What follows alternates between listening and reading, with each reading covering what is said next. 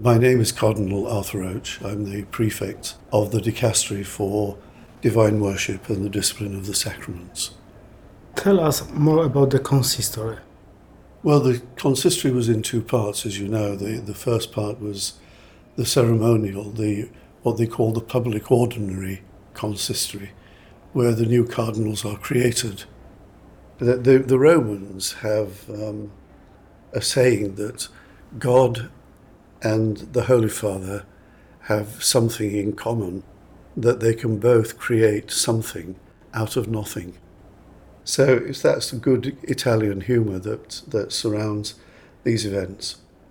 Then after the, um, the first public consistory, where the new cardinals receive the Beretta, which symbolises the fact that they should be prepared to die for the faith and in loyalty to the Pope, and um, a, a ring which binds them very closely to the office of the successor of Saint Peter, who is the Pope, and then a title of a church. So I've become a parish priest after all these years, and it was, in reality, the only thing that I ever wanted to be, to be amongst people. It's the, it's the reason for our ordination. And my church is a very ancient church.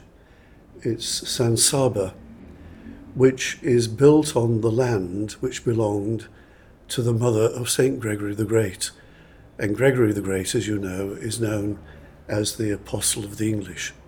So I'm really delighted by this coincidence, which of course is providence, that I've been given this church of San Saba that is so closely connected with our own history. And I was also delighted that such a big number of parishioners, as well as their parish priests, came to greet me after the public consistory on Saturday in the Aula di Benedizione. But the second part of the um, consistory is the ordinary consistory, which isn't a public event, but it's a meeting between the Holy Father and all the cardinals. And this particular meeting was to look at very carefully the Apostolic Constitution, Praedicate Evangelium, which was the remit given by the cardinals in two thousand thirteen uh, when Pope uh, Francis was elected. And that remit was to reform the Roman Curia, to open it up uh, in a special way and to reform its culture and indeed its purpose. So that has been done in this document, which is available for everybody to read.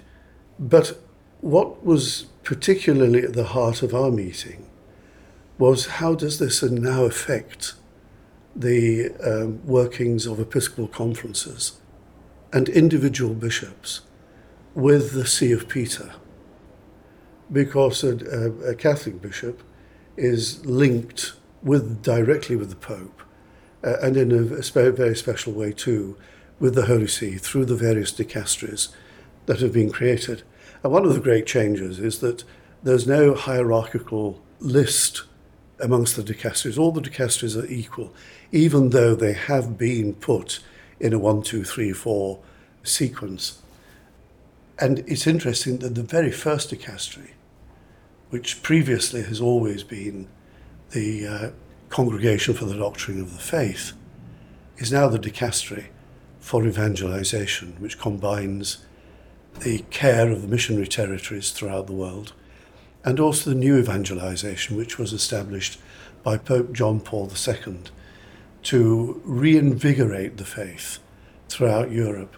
So that was very much part and parcel of the of the discussions that have been taking place. Partly, how do bishops and Episcopal conferences relate with the Holy See, and encouraging them to have the same level of trust and transparency that the Curia, the Roman Curia, is being asked to have towards them.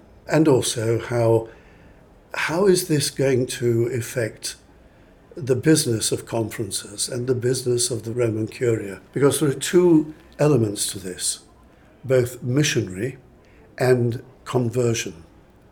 So the work of preaching the gospel, Predicate Evangelium, that's the meaning of those Latin words, is to also to rediscover a new way of being a missionary church in our world today, of being more outgoing, of being more close to people, of actually bringing with great gentleness and with great concern and for the dignity of every human being, the message of Christ, and in bringing that message to bring them also closer to the Lord.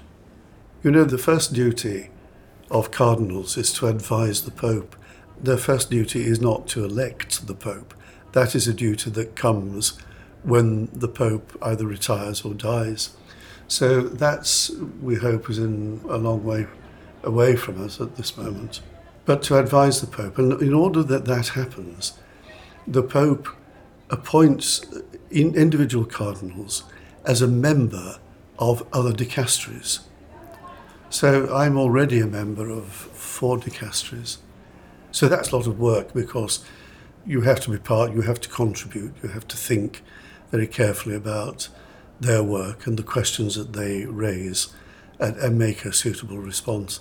Always not just using your own preference, you know, that this is my advice, but also bringing into that advice the experiences that you gain through the work of being a curial cardinal.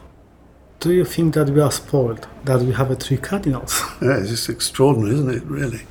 Someone was saying that it's the first time it's happened. I don't know whether that's true. Historians will tell us whether that's true. Normally, of course, in the past, the Archbishop of Westminster has always been a cardinal. That will not necessarily be the case in the future, because the the Pope rather goes for individuals and he goes for the peripheries rather than for established cardinalational sees like Westminster, Paris, uh, Madrid and so on. But Cardinal um, Fitzgerald and I are both what you call curial cardinals. It, it's quite remarkable that in this moment that there should be three people from England. It's good for England. It's very good for our conference. It's very good um, for, for our bishops. And the number of people who've written to me expressing enormous pride that this is a fruit of English Catholicism is overwhelming.